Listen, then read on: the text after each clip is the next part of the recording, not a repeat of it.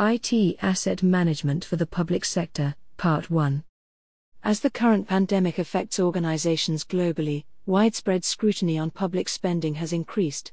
Heightened pressure is being felt across all public institutions as central and local government is being forced to tighten the purse strings. There has never been a more important time for public sector organizations to reassess their IT asset management, ITAM, to understand their current licenses and areas where spending can be reduced, to ensure control of cost and risk. In part 1 of our IT Asset Management for the Public Sector series, we outline the reasons why creating a strategic ITAM framework is vital, citing three key areas to consider. Why creating a strategic ITAM framework is essential. The risk landscape is changing. COVID 19 has created a scenario in which organizations have been forced to undergo transformations. Many have been reactively buying technology to drive operational continuity, for collaborative and security purposes, and due to enforced changes, such as working from home. As a result, the procurement of various technology and solutions has been done at pace and new risks are subsequently emerging. While there is usually governance put in place around the procurement of software and cloud licensing to avoid unnecessary risk, how these licenses or subscriptions are managed in the future is often not considered. In the public service, especially, trying to plan for life cycle costs during rapid change using governance best practices becomes harder.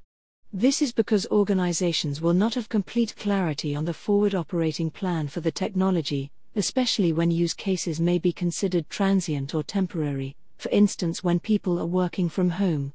The way money is being spent has also changed. There has been a major shift in organizations migrating to subscription based cost models as cloud consumption increases. This move from capital expenditure and central funding to more revenue based expenditure has a major impact on public sector finance management. Taking into consideration the complexity for accounting for ongoing purchases and costs across multiple departments, and suddenly cost governance becomes harder to achieve. Budget holders are also looking for best value and are increasingly making their own spend decisions. The complexity of operational cost management for cloud assets only widens as purchases and licenses diversify from central management. Cloud cost dynamics and management can be difficult to understand and manage at the best of times, but adding decentralized spend, it becomes more difficult to forecast, manage, and account for. The net impact is overspending, which no public sector organization can now afford. Visibility is a problem. A big challenge that many public sector organizations face in their efforts to manage increasing costs is when they do not have central visibility of current software and cloud usage. For example, not knowing how to right size consumption of cloud and related licenses has a major impact on being able to understand onward costs.